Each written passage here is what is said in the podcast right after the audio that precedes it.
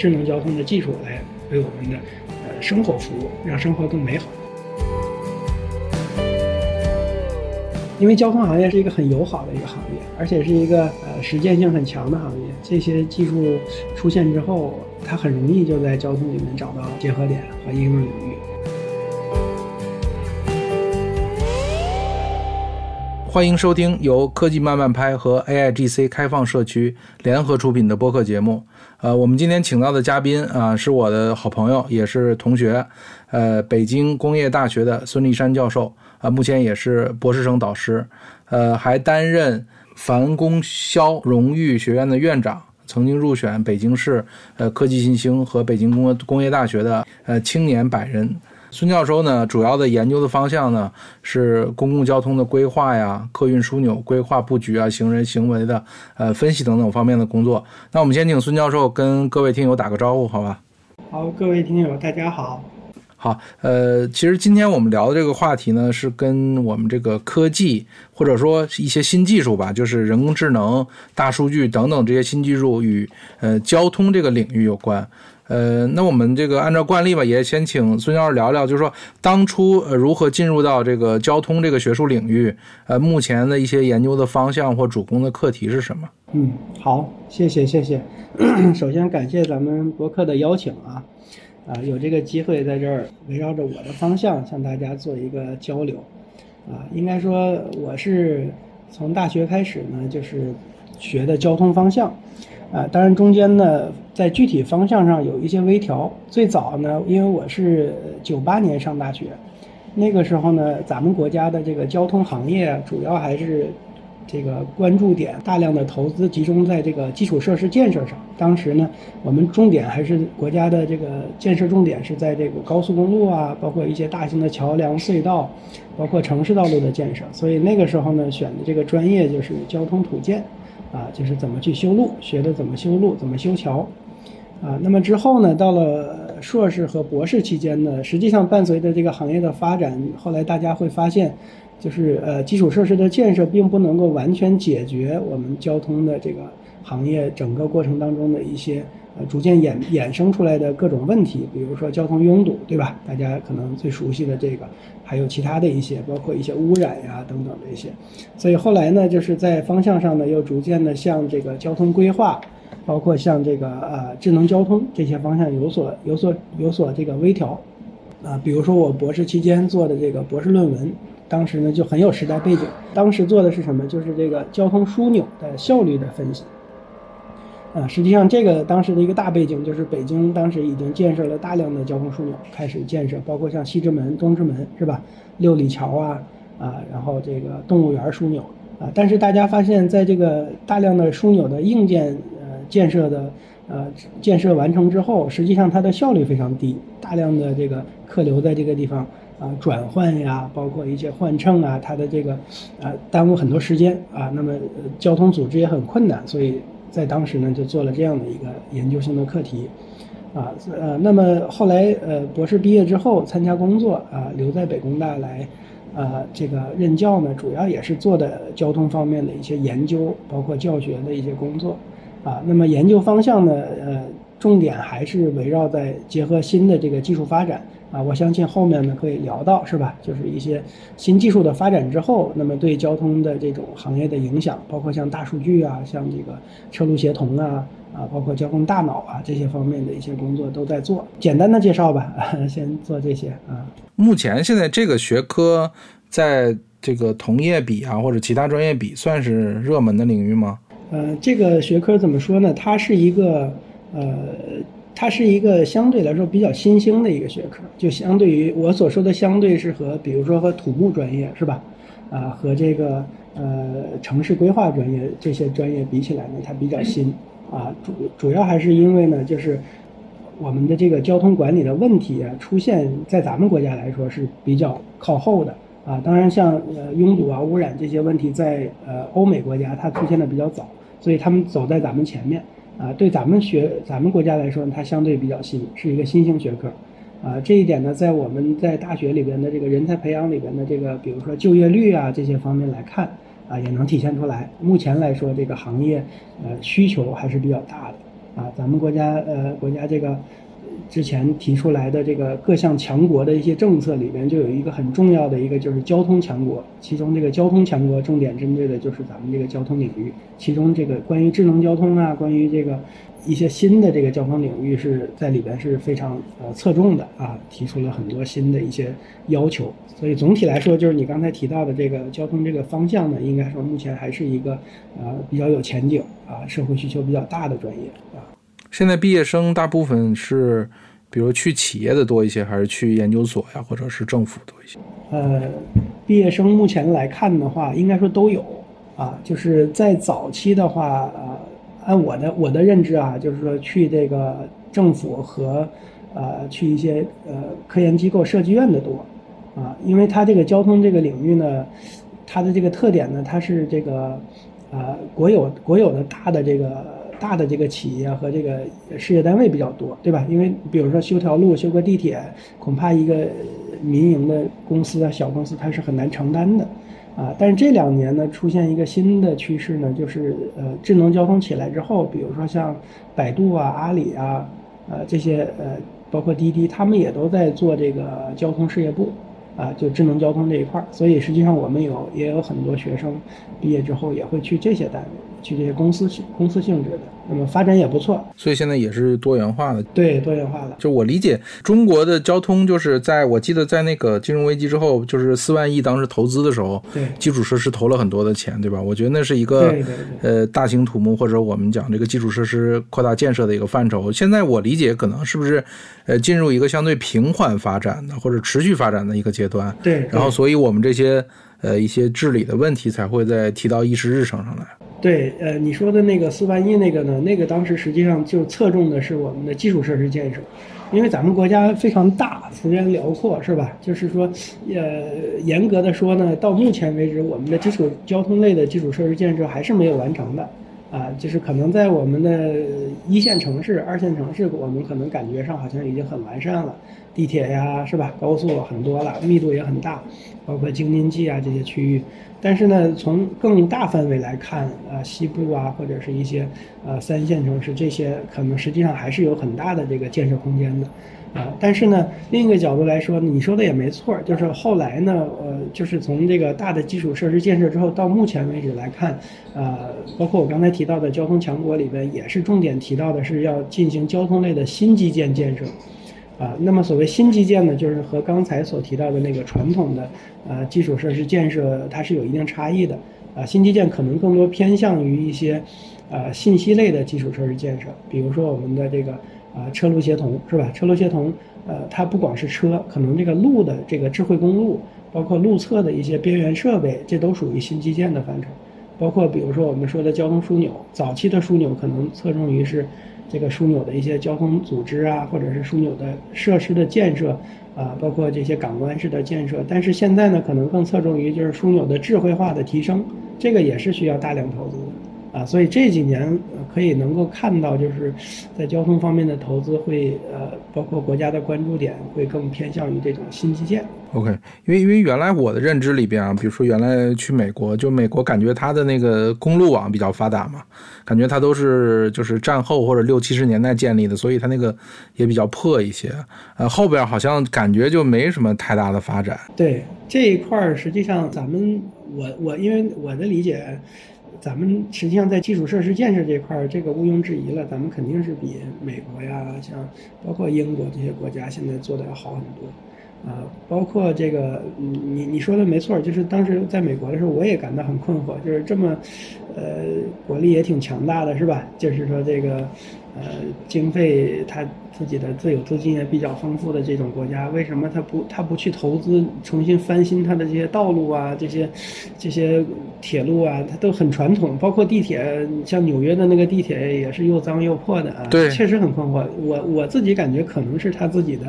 这个这个财政各方面的这个机制上的问题啊，它它还是不，因为交通这个行业它比较能够反映出咱们这个咱们国家这种集中力量办大事儿的这样一个特点，包括拆迁是吧？拆迁过程中我们是能够，那当然还有其他的各种各种各种的这这个各方面，我们是能够发挥咱们的这种优势的啊，所以发展起来会相对比较快，包括我们的资金是吧？我们的投入啊，这个效率都是很快。我记得我当时在美国呃做博士后，那一年我校门口那一条小一个小的过街天桥，我去的时候那个天桥就已经啊有一个雏形了啊。然后呢，按道理来说，按咱们按咱们正常理解，国内的这个建设来说，可能我觉得就半个月一个月就干完了啊，铺 铺铺砖啊是吧？那个安安护栏，就这个活儿，他基本上我待了一年，最后走的时候还没干完啊啊，他就他就偶尔会。那那边上停了好多那个各种的设那个设那个车挺多，就是什么挖土机啊，什么各种车停十几个，但是没人啊。他就偶尔我有时候骑个车子上学的时候看见，哎来了一个人，一会儿开开这个车，一会儿开开那个车，反正在那糊弄一弄啊，也有点糊弄的意思。反正就是基本上它进展非常缓慢，它不像咱们这边啊，对。对对对，一个我觉得就是说本身它的整个工作效率会低一些，对效率。二一个呢，可能它比如说是否要修建啊，花多少钱啊，它可能讨论来讨论去，可能这个事情决策也会比较慢一些。对对对，就是我想就是跟您聊的那个第一个话题这样的，就是我的理解啊，咱们现在今天谈到的很多的交通道路啊，它是基于整个呃我们讲叫第二次工业革命，就是以这个以汽车。啊，为代表的这样的一个体系所建立的这样或者汽车、火车吧，这样的体系为代表建立的。但是我们今天看到，就是包括我看雄安新区建设的整个的路网体系，包括它的规划，其实它已经体现了很多在我们新时代，就是所谓互联网时代，或者我们未来的所谓的第四次工业革命的这种人工智能时代，它的很多的体现。我不知道在您的这个呃理想中，就是未来的这样的一个。交通体系或道路体系的大概一个什么样什么样的一个形态？因为这个问题会不会比较大一点啊？啊，就是实际上这个话题，你刚才提的这个呢，嗯，我觉得有必要说一下交通的发展的历史，啊，就是因为我们要谈未来嘛，有可能要说一下历史，啊，就是这个交通这个这个传统的交通模式，啊，那么最早实际上我们当我们的这个这个不管是技术人员呀，还是这个研究工作者，他们关注到这个交通它是一个学科。啊，需要去啊做这方面的一些啊研究啊、设计啊，或者说是一些技术上的积累，实际上是最早是在呃上世纪的三十年代，啊，那么最早一九三零年啊，美国成立的这个交通工程师协会，啊，这是这是我们呃就是从我的理解、我的认知上来说，咱们这个最早的一个交通的一个比较偏于偏重于研究的这样的一个机构。啊，他当时成立的时候，他实际上，因为他他的机他的这个机动化发展的比较早，最早这个协会成立的时候，就是他的使命就是要探讨减少交通拥堵、保障交通安全啊，提升交通管理水平这样的一些问题。啊，那么在咱们国家来说呢，发展实际上是从呃上世纪的八十年代，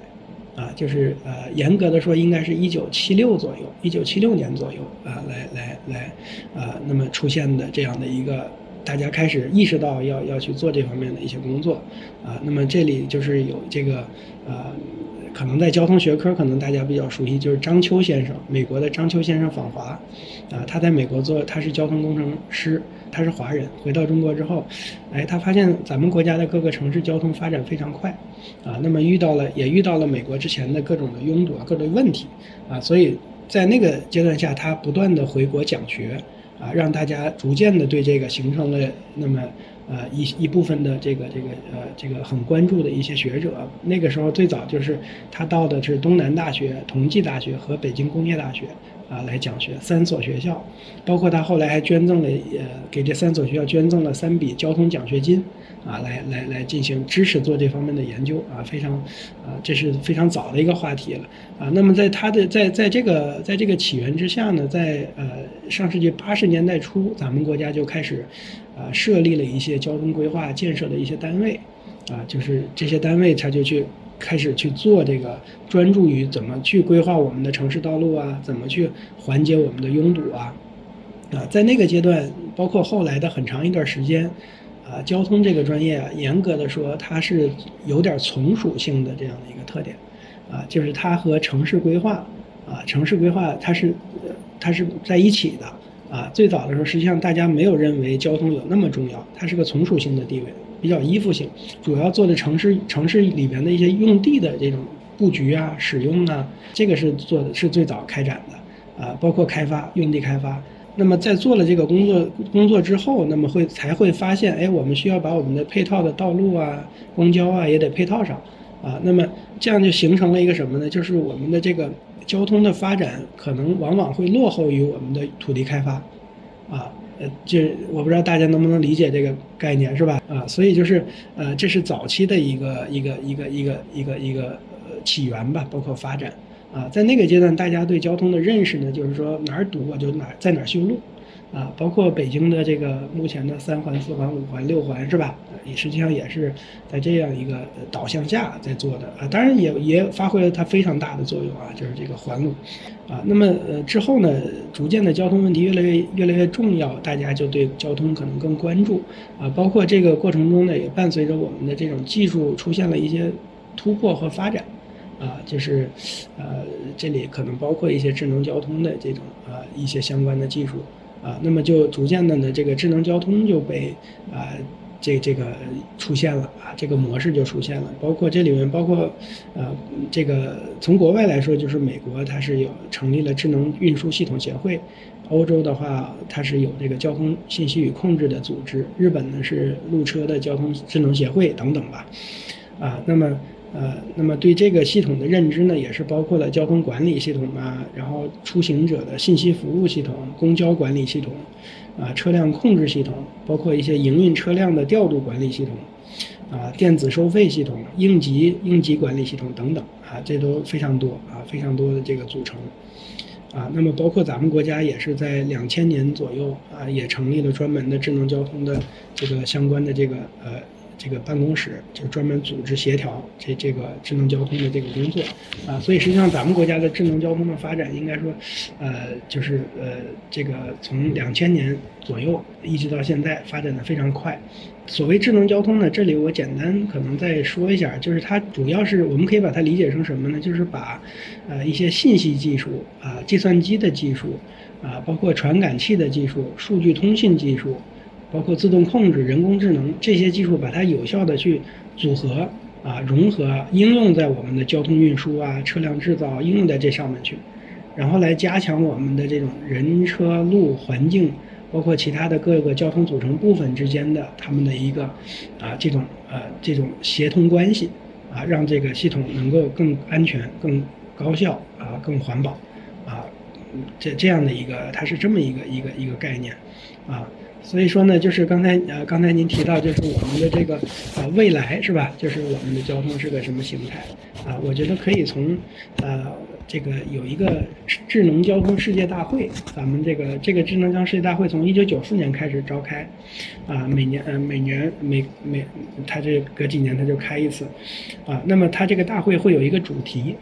啊，每个大会都有一个主题，我可以给大家在这儿介简单介绍一下，比如说一九九七年的主题。它叫惠及每个人的出行，就是惠啊，就是就是说普惠的那个惠及每个人的出行，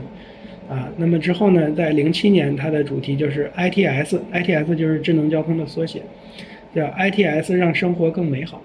啊，那么二零一八年的主题就是这个叫啊自动网联和协同化，二十九届就今年年底开的主题叫智能交通，美好生活。就可以看到，就是实际上就是说，它的这个发展方向就是呃，就是希望能够，这个就是让我们的这个通过智能交通这种技术的发展，让然后能够让我们的这个人的呃这个人的出行能够更加的舒适，啊，那么更加安全，啊，那么更加有效，啊，那么来服务于，特别是比如人性化，关注不同年龄段啊、不同身体条件的这种人群出行，啊，让交通能够啊全面的啊。更加便利的服务于人们不同的这种出行场景，啊，那么具体来说呢，就是这种形态，比如说我们现在呃交通领域正在大力推广、正在大力建设的这个叫 MAS MAS MAS 系统，就是出行及服务，MAS M A A S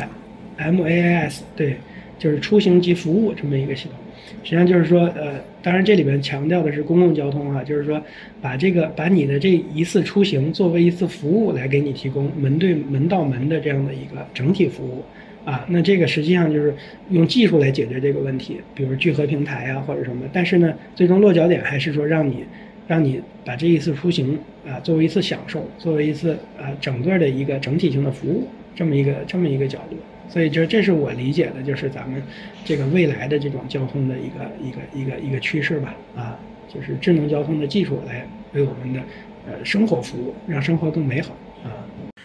其实从我的感觉啊，您讲完了以后，我确实之前从来没有想到过这一点啊。就是说，以前大家理解为出行，可能我是要从一个 A 地点到 B 地点，我要去办事儿，然后中间呢是我所要消耗的成本。或者我花费的时间也好，我的精力也好，对吧？其实大家会把出行当成这样的一个一个一个情况。但是我觉得刚才讲到，如果以出行及服务，其实大家会认为这是可能是我生活的一部分，对吧？我这是我这就是我的生活，对不对？那我我享受生活，我在 A 地点享受生活，我在 B 地点，当我在 A 到 B 的过程中，同样也要去享受这个这样的一个服务。对它这个概念就是什么呢？对于我们个人来说，就是，呃，现在我们对出行的理解是，我比如说我拥有一个车辆，对吧？我拥有一辆小汽车，那我的出行是我自己去找路，自己去，去去维护这个车，对吧？然后去去去出行，啊，或者说我我去坐地铁，啊，把这个转变成什么呢？就是我拥有的是交通的服务，就是由由一个由一个综合的部门来为我提供这个服务，啊，就是它是个一体化的概念和一站式的概念。啊，来来改善你的整体的一个出行体验，啊，这个实际上现在各地都在做，北京是最早的，呃，一九年当时北京北京交通委啊，他们做的非常好，就是说，呃，叫启动叫北京交通绿色出行一体化服务平台，其实就是它简称就是北京 MaaS 平台，啊，那这个平台现在实际上已经在用了。那那如果能把这个就是这个大的概念能稍微再分解一下吗？比如说他具体做了哪些事情？呃，具体来说呢，就是比如说啊，我的我的理解啊，就是说他他去把这个，比如说你这一次出行当中，你有这个，啊，你你可能要先坐一个公交是吧？然后再坐一个地铁啊，然后你可能还。反正总之，你这里面还考虑，还得考虑你的时间成本呀，你的金钱成本啊，对环境的影响等等这些，啊，那原来可能都是由这个出行者自己去，啊，他去平衡这些工作，平衡这些事儿，啊，那现在呢，就是我们建立一个综合的一个平台，啊，我在这个平这个平台为我提供整，我就告诉他我我想我的出行的目的是什么，啊，然后呢，这个他由他来为我提供这样的一个服务组织，组织服务。啊，那么来就是说，从我出发，比如九点出发，那么整个的这个平台上都能够为我规划好，啊，为我提供这个服务，它是这个概念啊。但我觉得这个可能是不能单纯靠政府吧，这个应该，我觉得很多企业在中间要贡献力量的啊。对对对，它这个就是，呃，像高德呀、阿里现在他们都在做这个事儿啊，就是现在甚至不光是呃城市内的出行，就是包括城际的。啊，现在就比如说这个，呃，我们现在可能用用用出行的话，比如说我咱们这个呃坐飞机可能用用一个软件是吧？然后呢，呃，室内呢我用一个软件儿啊，那实际上将来这种聚合平台呢，就是把这些都整合到一起，那么包括购票，包括路线路线的规划啊，包括你比如说租车加油这些东西都在一起，它就是形成一个这样的一个，呃，就是给它提供一体化的服务的这么一个一个一个事儿。啊，应该说企业会在这里边做很承担很大的一个一个角色吧。嗯嗯嗯，对，其实我现在已经感受到，就最近这几年，就是出行软件啊，就各种各样的出行软件，其实可能已经在逐步的朝这个方向发展。其实当你选路线的时候，第一它有很多种方案，对吧？然后它在这个路线之上，它还附加着很多呃可能一些增值的服务等等，在一系列在这里面。对，它就可以为你提供一些智慧决策。包括你出行过程中的一些引导，全程的引导，啊，包括现在它还把那个低碳，就是说你这一趟出行你是绿色出行的话，它给你一些低碳的激励啊、奖励啊，这些都放在它的这个平台上面，把各种交通方式，像地铁、公交啊、网约车、那个那个共享单车啊、大巴、自驾等等都整合到一起，啊，就在这里边你选吧，你用哪个服务是吧？我包括我给你做这种这种推荐都可以啊。这可能是我们将来的一种形式啊，因为最近我看这个之前宣传雄安也比较多，我不知道您您对那边那个整个它的路网啊，或者它的布局的规划，它是代表一种未来的趋势吗？对我对那边也多少有一些了解。总体来说，它实际上是把一些新的技术，这里面包括了交通的规划的设计的运营各方面的，包括车辆的技术，都在那儿做一个示范应用。是我理解是这么一个一个架构一个思路，啊，那这里面包括比如说这种规划上啊，就是这种啊，那现在我们实际上在交通里边的规划实际上有很多新的理念呢，是吧？比如说这个啊，这个 TOD 的理念，就是说公交引导城市开发的这种理念，对吧？啊，我们不能说是呃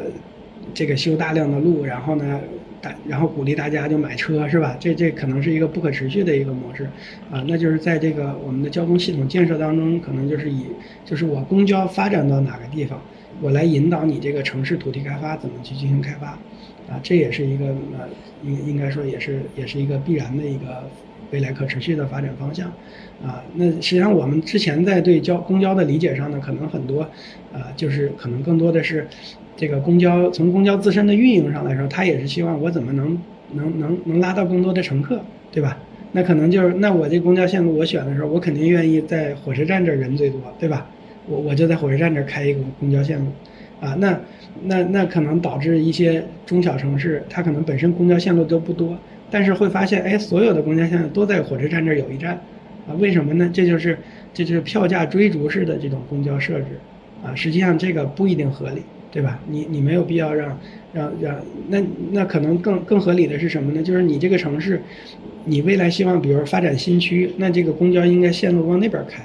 啊，把这个人的这种公交服务啊，让它引导到到到这个这个呃，就是引导这个城市开发啊，用地开发，啊，这按这个思路来做改进呢，是规划上的一个一个方向，啊，另外在设计上呢，可能呃。可能雄安那边可能更多了，就是是一些新的设计理念，是吧？啊，包括一些啊组织理念，像这种自动驾驶车辆啊，包括这种道路材料的一些透水性啊，一些节能材料啊，实际上应用很多，非常多啊。这个这个我多少也有一些了解啊，包括这种人车的这种分离，是吧？就是啊，这都都在都有所体现。是一个很好的事儿，它实际上是把这个一些示范性的工作，因为它是个新区嘛，它那边它好好应用，就是在咱们已建成的城区来说呢，很多它是成本是比较高的啊，改造，对。所以交通它也是这个问题，就是它一旦建好之后，它后续的这个本身成本的包袱啊，或者它的这个之前的这个改造成本也是比较高的，是吧？所以从规划的角度可能就比较重要。所以刚才我就是听完了第一个点，这个出行及服务之后，刚才我也就是感受到，就是从规划的角度，我理解就是过去可能是说我是先有人，比如我先有居民，是吧？我我先盖了楼了，然后这个呃建了新区了，然后人过去了，然后我为了疏导这些人，所以我交通是完全是配合着。整个的城市规划去做的，但是刚才听听您讲到，就是说，其实本身交通它也可以去引导城市的一个人员的流向啊，一个布局的这样的一个一个层面。对对对，特别是在一些大容量公交，比如说轻轨、地铁这种建设上，啊，可能要重点考虑怎么去引导这个城市发展，对吧？而当然，它也会有，也也不是，咱们也不是否定它解决现在的一些拥堵问题啊。但是至少在规划上，可能要考虑这个功能啊，就是这是一个切入点。嗯，就是因为咱们刚才这个聊的这个话题也比较大哈，就是说，因为我也知道您做的一些这个具体的研究工作，可能是在一些细分的领域上，所以我们可能接下来就是针对呃不同的一些细分领域去来做一些沟通啊。前两年或者直到今天吧，其实比较热的还是属于是自动驾驶这个领域。呃，这个这个领域可能全民造车，就是各个大厂都在自己做自动驾驶汽车。但是我觉得可能，呃，自动驾驶汽车并不是您的这个所谓专业的这个研究范畴。但是我理解，可能在比如说路车的协同的。呃，一些方向对吧？和厂商、和交通部门、政府管理一些综合的衔接上，这块请可能请你多谈一些。可能大家对自动驾驶汽车可能还略有了解，但是对于整个综合的这种管理或者治理和运营是一个呃什么样的一个方向和考虑？对，自动驾驶现在是最热的一个方向，是吧？大家都在关注，包括之前的百度是吧？百度自动驾驶现在在好多示范区里边都在跑。啊，前两天华为我看一个什么那个问界那个车也是自动驾驶的一个一个一个什么，呃，实际上这个就是这个方向呢，也我理解也一直是咱们国家在智能交通的这种呃总体规划里边，它是其中一环，啊，是一是一部分，啊，就是我们刚才谈了大量的大量的这个篇幅都在谈智能交通，呃，实际上刚才没有提到什么呢？就是智能交通在咱们国家的这个中长期科技发展规划当中，它本身就是一个优先的主题。那这里边呢，就是最早的关于智能交通，可能可能往前倒啊，就是呃，是是最早是关于这种交通的控制系统啊，比如说十个路口、二十个路口啊，怎么做交通控制啊？那那比如说我能够想到的就是比较早的，就是咱们北京就是建的这个市中心的一个呃中央交通管管制系统，管制系统它就是可能五十多个交叉口啊，就是我们二环二环里边非常核心的这个区域，怎么进行这种自适应的信号控制啊，就是呃和交通流的这种自适应，因为传统的配时可能就固定好的是吧？那那它它就呃类似这个这个是比较早的。啊，那么后来呢，出现的就是刚才提到的这个自动驾驶啊，车路协同，是这这些年啊，它主要是，呃，伴随着什么呢？伴随着我们的这种人工智能啊、视频识别这样的一些技术，包括雷达、视频的融合，它的这个技术这个这个突破，那么它开始做一些实际的应用，啊，那么呃，目前看呢，就是，呃，已经呃有很多都已经在呃已经开始部署了，就是车路协同系统已经开始部署了。啊，那么呃，刚才提到我们国家的这个支撑啊，就是呃，以北京为例呢，北京是在这个“十四五”期间啊，就是“十四五”的这个这个智慧城市发展行动纲要啊，包括北京的智慧交通的发展规划里边儿，都提到刚才这个事情，这个车路协同啊、智能网联的这个应用。啊，目前来看，我的了解呢，咱们国家实际上在呃很多城市，包括北京啊，包括上海啊，包括无锡、武汉。啊，成都、重庆这些城市都在打造这个，呃，自动驾驶这个示范区，啊，目前呢已经我们叫它是五加二加一，就是五个啊这个智能汽车和智慧交通的应用示范，还有两个示范区，就是上海和无锡的，是国家级的国家级的车车联网、车路协同的这个示范区，啊，另外还有一个叫我我了解就是成都的中德合作智能网联汽车标准和测试验证的这个区域。啊，那么现在包括北京也有啊，一会儿我可以介绍。就咱们国家整体来说，目前因为它是发放牌照的，就是自动驾驶牌照，应该说已已已上千个牌照已经发放出去了。啊，测试道路开放的各种测试道路也是有有几千公里了，七八千公里的这个这个测试道路了。啊，北京的话现在是呃是六个区域，然后三百多条道路，一千多公里啊，这个测试道路都有。啊，大家平时出行的时候应该也关注到了，像那个宜庄是吧？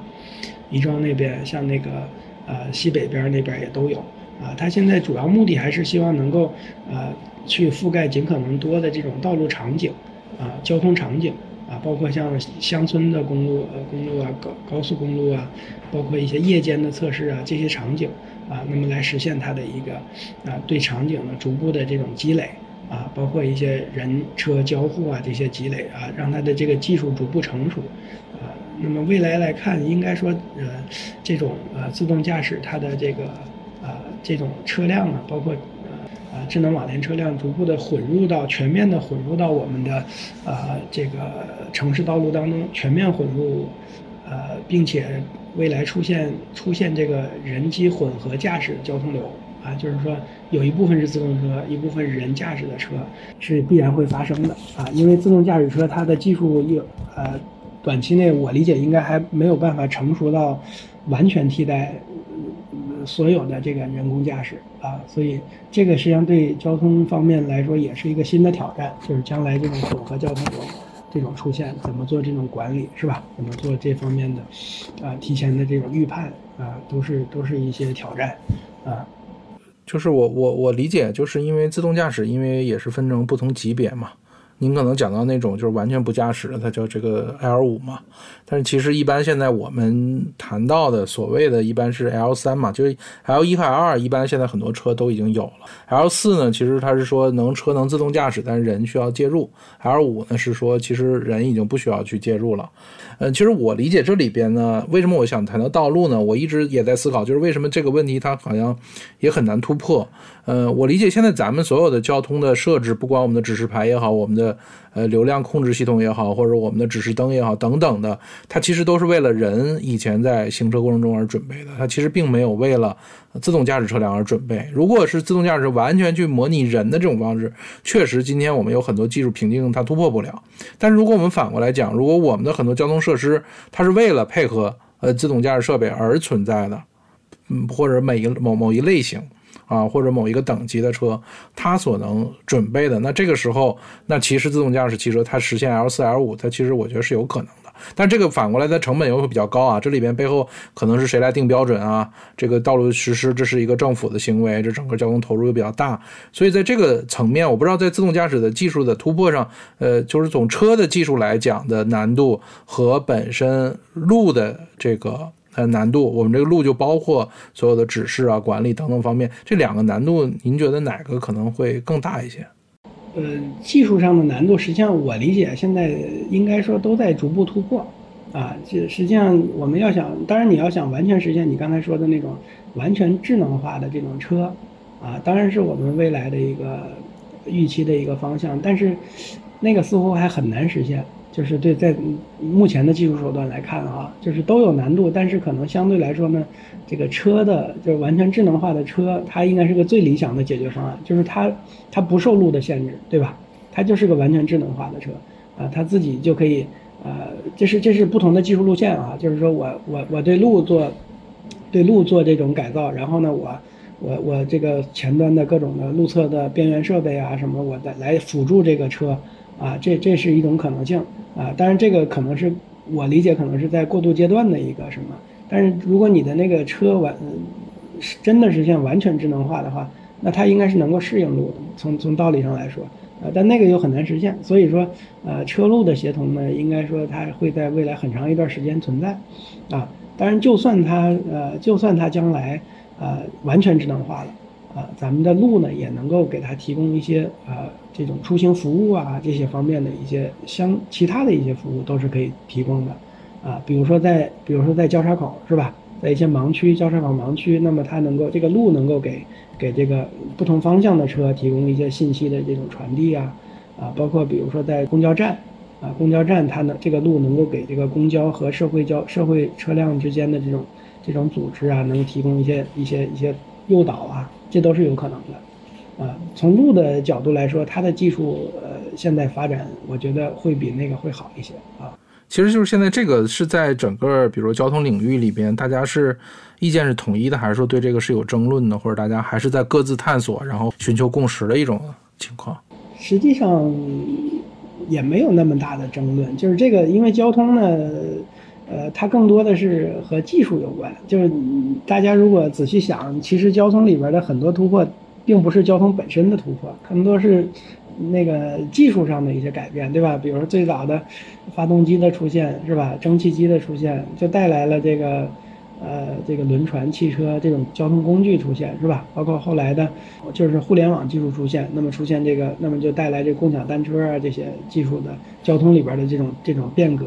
所以在交通领域其实没有太大的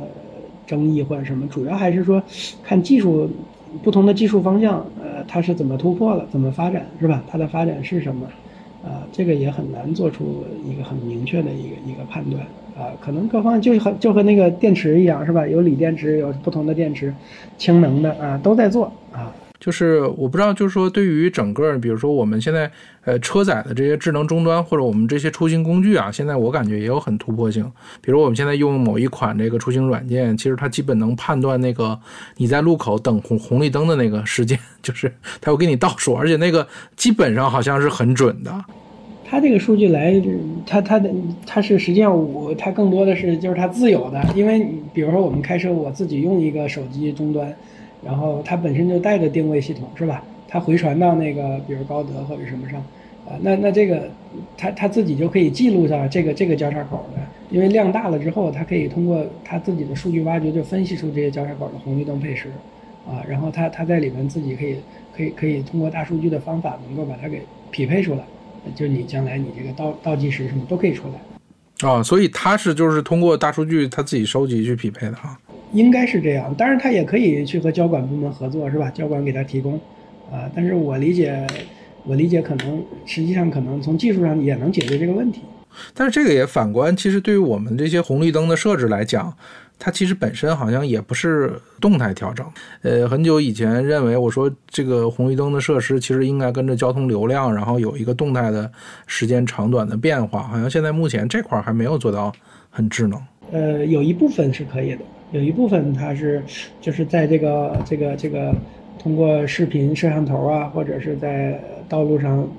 那个路面下埋设线圈的形式。检测这个排队车辆的长度，然后再反馈回它的这个这个这个交通控制的这个控制机，然后再优化它的那个红绿灯，这都都有，现在都有，技术上都有。它只是这个是个实施成本的问题，是吧？其实，呃，对对对，就是说一部分路口，因为有的路口你没必要啊，就是说它它不存在那么大的这个流量上的这种问题啊，对吧？可能可能主要出现在一些比较重要的路口，或者说拥堵比较。呃这个交通量方向上比较失衡的一些路口，它有必要实现这个，或者这个这个这个波峰波谷不太一样的地方，可能它才它才需要用这个啊。二一个，我最近也感触到，就是说现在以前呢，大家是拿一个手机放在车上，然后我通过语音都能控制。我看现在越来越多的车呢，本身就在一个智能终端，包括大屏啊，对吧？包括这种电车，它本身就操作。我不知道这个是不是也会带来安全性的问题啊？就是说，感觉大家去。都在去操作那儿啊，或者它的视野，而且那个屏幕真的挺大的。现在，对，会有这个问题。这是你说的这个是个驾驶行为安全性的问题，啊，驾驶行为呢，呃，其实也是一直来说也是一个很重要的研究方向啊。这我们北工大有一个专门的一个驾驶模拟舱，啊，现在现在有很很多研究机构都在建这个，啊，就是驾驶模拟舱呢就在里边呢是。它是完全呃三百六十度全景的模拟各种的交通场景，然后呢由由驾驶员一些被试的实验员去开这个车，啊，那么在这过程中呢记录你的这个驾驶员的，呃他的这个比如说呃油门刹车，包括他的这个眼动就眼球的这个眼球的活动啊，包括皮皮肤上的这个静电，啊，包括心心率都会测试。啊，测试出来呢，就是去研究一些，比如说像这个疲劳驾驶，啊，就是你开时间长了之后，你的行为有没有变化？包括你说的这个分心驾驶，对吧？就是你我我我分心了，我看别的东西了，啊，包括包括可能还有甚至还有酒后驾驶等等这些行为，啊，它和我们的这个这个呃最终的安全事故啊有什么关系？啊，这里面现在有很多这方面的研究。啊，总体来看呢，就是，呃，肯定是对吧？对对，交通安全是有很大危害的。这是刚才我们讲到的自动驾驶，或者是这个包括这个对驾驶员层面来讲的。呃，可能对于大多数的出行者来讲，可能大多数老百姓可能更关心的是说我们交通的拥堵问题哈，就是说希望大家出行能够比较顺畅。呃，所以我不知道，就是刚才你也谈到了在交通大脑，呃，这些方面的一些研究。呃，和包括和政府啊，包括刚才我们谈到的智能导航啊、智能智慧交通等等的这些层面，就是怎么在缓解交通拥堵层面，呃，从技术手段上，现在有没有什么新的呃做法或者一些创新？拥堵实际上一直是一个很头疼的一个一个事情，就是，呃，其实我们需首先需要认可我们国家的这个交通基础设施建设，对吧？就是说我们的设施已经很先进了，呃，基础设施，我们的服务其实也。要严格说，也可以说是一流的水准了，就是各种的交通服务，这这个是我们的大家都能够感受到的，啊，但是呢，确实这里面还有一些空间啊，就是说能够去提升的话呢，应该说智能化是一个很大的一个方向，啊，就是啊，我们能感受到的这些问题啊，比如说像这种啊，这个之前大家经常会说，比如说这个。一到假日，假日的问题带来的这个出城进城的这种拥堵的这种事儿，啊，包括在城市道路里边这个呃施工是吧？呃，某条路交叉口施工带来的这种这种通行能力的这种下降，啊，或者是事故啊，或者是其他的吧，各种问题它都会造成拥堵，啊，拥堵呢就是它。呃，原因也很复杂，它的成因呢，就是说，呃，总体来看呢，就是确实我们的交通道路交通里边这个场景太复杂，啊，受影响的因素也太多，啊，目前呢，而且它有很大的随机性，就是比如说这个气候是吧？气候的原因，我们北方的这个冬季的这个雨雪啊，恶劣天气啊，啊，这这都是会影响到咱们的这个交通的一些运行。但总体来看呢，就是刚才提的这个智能交通、交通的新技术这一块儿，呃，确实是个方向。它已经我们已经在用了，就咱们已经在用，也也已经有一些成效了，是吧？就是说，比如说我们现在对交通数据的这种汇聚，啊，我们现在实际上北京来说，它已经能够实现对，啊，这个呃，对这个各类的交通数据的这种汇聚到一个平台下，海量数据、多元的海量数据的采集，啊，都可以实现。对，比如说我们出租车。我们地铁、公交刷卡是吧？这些数据都是都是实时的，都能够都能够呃汇聚起来的，啊，那另一个角度来说，我们对我们的这种交通的一些指挥系统，啊，这是处事故的处置指挥系统，其实也已经很完备了，啊，大家如果去啊，可以可以看看我们交管是吧？就是啊完非常完善的这种监控系统，我们的。啊，出警非常快，是吧？出了事故之后，这个出警是非常快的，呃，但是我的理解呢，就是在刚才提到的这两部分之间，啊，就是一个是我们的数据的汇聚，以及我们的这个交通的处置，啊，因为很多拥堵是是事件造成的嘛，对吧？我们对事件的处置，这两个之间就是关于它的一些这种啊分析，就是你提那个交通大脑，就是它的一些态势的判断呀。决策的支持啊，就这一块确实是，呃，有很多工作可以做，啊，这里这里边这里边说起来可能就比较，啊，就比较复杂了哈，就是说，啊，包括比如说这种基于这种数据的一些怎么做去做这种规律性的挖掘，对吧？啊，就是比如说我们常规的事故怎么进行分类，啊，我们恶劣恶劣的这种天气各类场景怎么进行分类，它和我们的这种拥堵的距离排队，啊，是什么关系？啊，这些实际上都是可以建立在人工智能基础上的一个啊，它的一个一个一个分类决策的，对吧？它能够去啊，包括我们决策库的一些呃具体交通事件处置措施和这些规律之间的关系是什么？啊，这里边它的一个自适应的匹配啊，包括它的呃它的这个这个呃它的采取措施的这种适应范围啊，这些呃有很多工作都是都是需要做的，这种交通大脑的。应用啊，这个大脑里边的，呃，其实我们这个北工大这边就也也在做这方面的一些一些事儿，啊，就就是这里边包括什么呢？就是说，呃，所说的规律其实就是一些交通态势，对吧？交通态势它的它的这种它的蔓延啊，它的消散到底是什么样子的啊？以及这些态势的预测啊，它它未来一分钟五分钟它到底会往哪个方向发展？啊，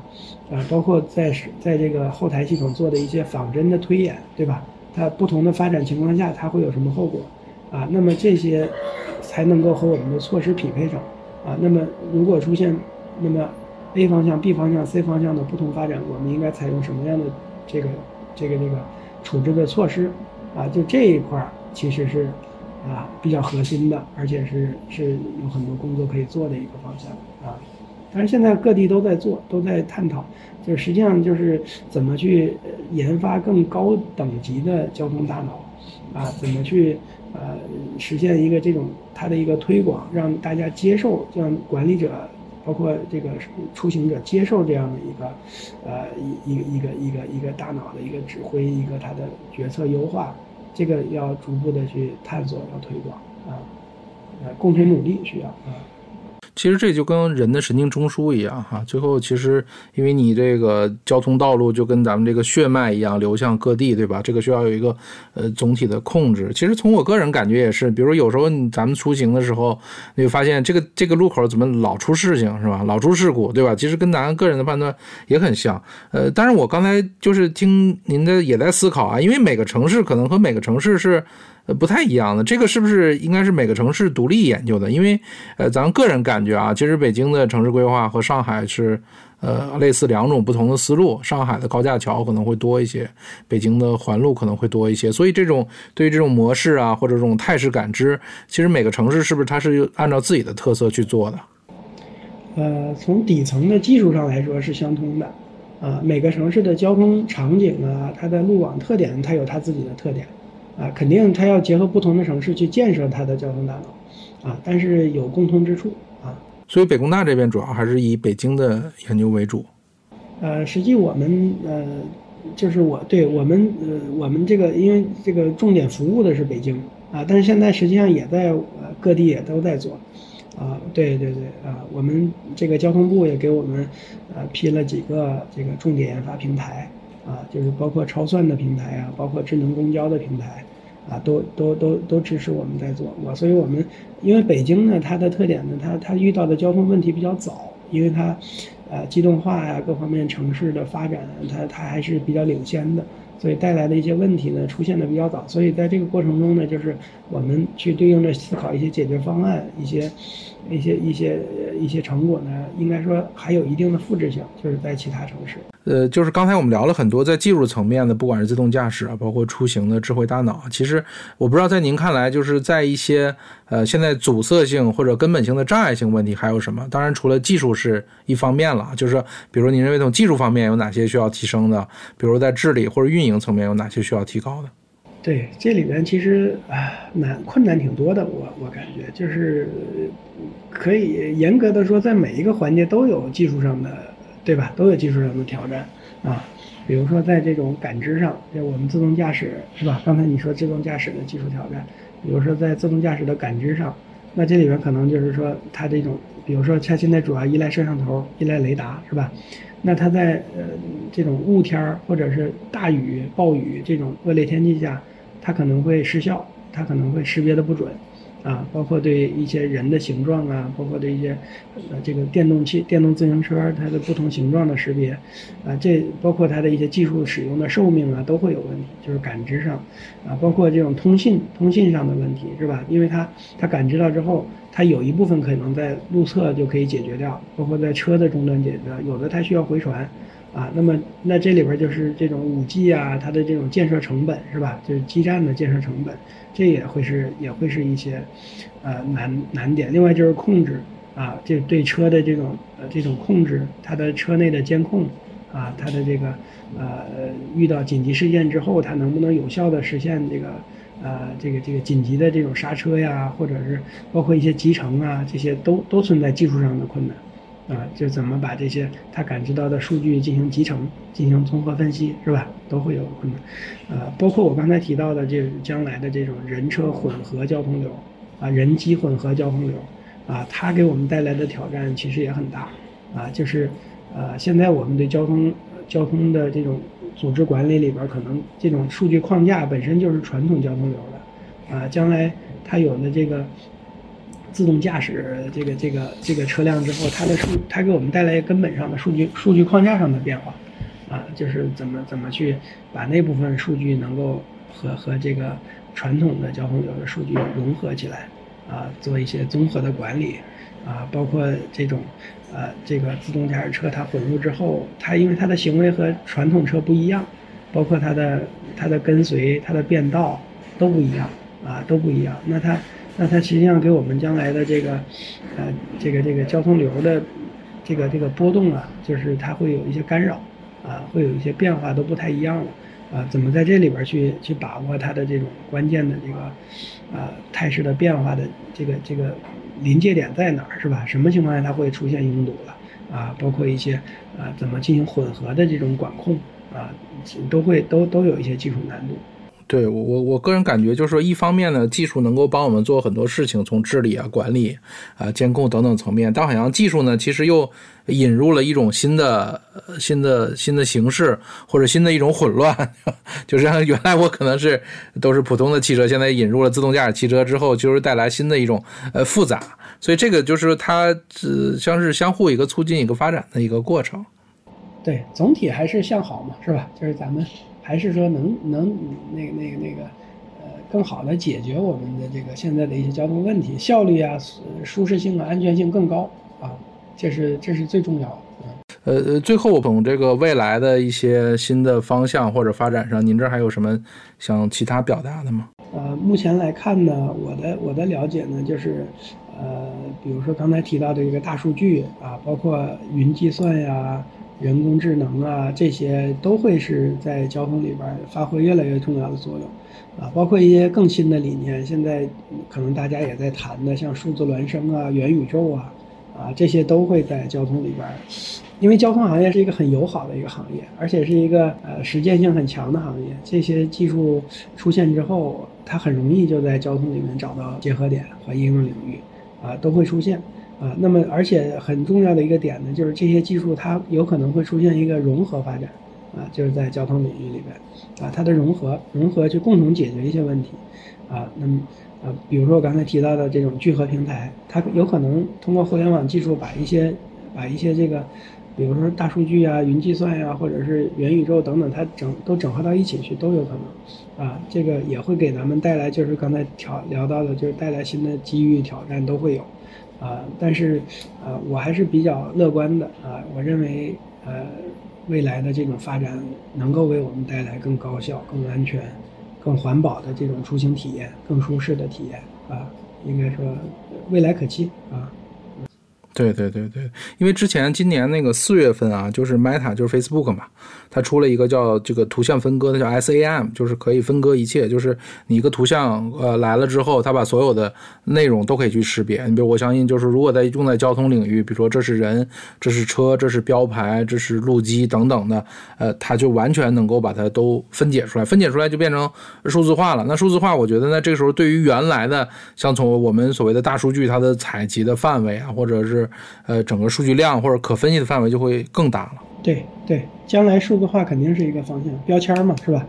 啊，就是包括这些数数字之间的这种内部关系啊，怎么去？现在很多人都在做啊，就是这个机器学习的方法，去去探讨不同异构数据之间的特征联系啊，然后呢，呃，包括对对这个同构的这种数据呢，可能进行一些数据层的一些融合。啊，然后之后怎么去，呃，进挖掘他们各类的同构和异构数据之间的关联属性，啊，这都是这都是现在在做的。这些数据可能包括，比如说车辆的状态数据啊，啊，交通流的数据啊，道路状况的数据啊，都给它融合到一起，啊，然后之后呢，可以对，呃，一些比如说我们最关心的这个拥堵的成因是吧？拥堵的成因里面到底哪些是道路限行造成的，哪些是信号配时相关的？哪些是混行的比例，大小车混行原因造成的，啊，包括他们由于他们造成的这些拥堵之后，这些拥堵的表现，它的强度、持续时间，啊，它的影响空间到底是什么，都是可以，就是基于你说的这个数据，实际上都是可以把它给细化掉的。就今天就听完了孙教授讲完哈，我是个人理解，就是整个在交通领域呢，就是各种技术、各种新技术，其实能够融合到一起。然后能够呃充分的发挥作用，然后而且相互之间呢还可以匹配。它不像有一些领域可能呃更多的是单一技术的应用，其实，在交通领域，我觉得更多的是一个综合性的。而且它最后呢还能在这个实战的战场上能够演练，而且大家能够呃真的感受到它那个实际效果。我觉得这是可能交通领域的比较一个特别的点。这也是交通刚才我提的就是交通领域是对新技术最友好的一个一个行业啊。可以很容易的在这儿找到它的示范应用的效果。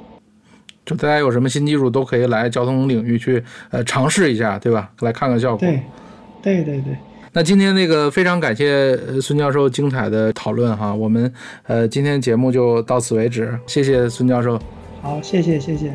好，谢谢。那我们再见啊！再见再见。要怎么说出口再见？当时间不停向前，那些炙热的瞬间，只有风知道，只有我知道。我会踏上这未知的旅行，然后独自穿梭在人群，在未来的某个时刻想起你，想起你。